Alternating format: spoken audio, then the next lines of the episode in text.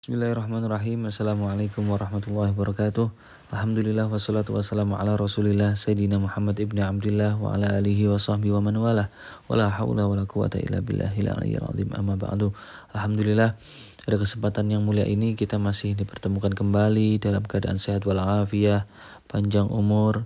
Semoga kita senantiasa hidup kita senantiasa diberkahi oleh Allah Subhanahu wa taala. Amin ya rabbal alamin.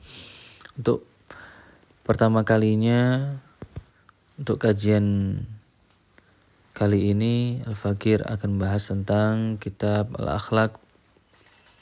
Semoga dengan kita mengkaji bersama, mengaji, belajar bersama ini, semoga kita termasuk khususnya Al-Fakir, semoga menjadikan manusia memiliki akhlakul karimah, akhlak yang baik, budi pekerti yang baik. Amin ya rabbal alamin.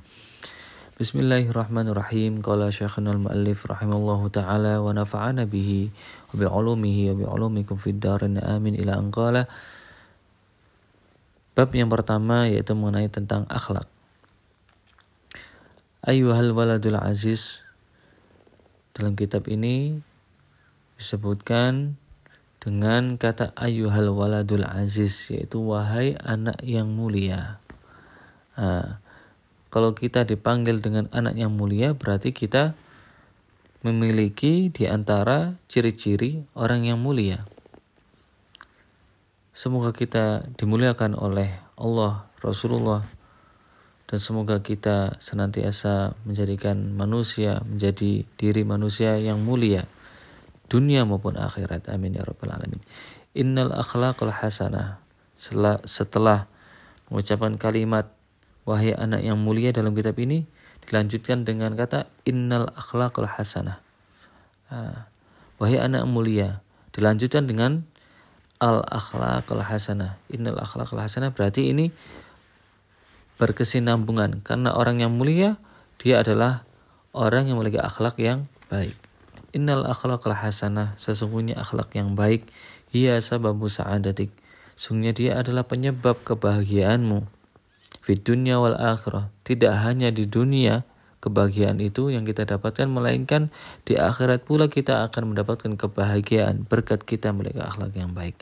Yardhu anka rabbuk Allah Subhanahu wa taala akan ridho kepadamu wa yuhibbuka usratuk dan keluargamu akan mencintaimu wa jami'un nas dan seluruh manusia juga akan mencintaimu wa ta'ishu bainahum muhtaraman tidak hanya kita mendapatkan kecintaan dari keluarga dan manusia, melainkan kita hidup di antara mereka dalam keadaan terhormat mulia.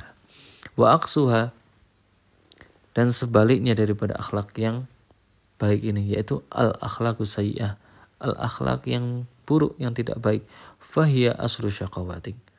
Yang pertama akhlak yang baik sababu sa'adatik yaitu penyebab kebahagiaanmu di dunia maupun di akhirat.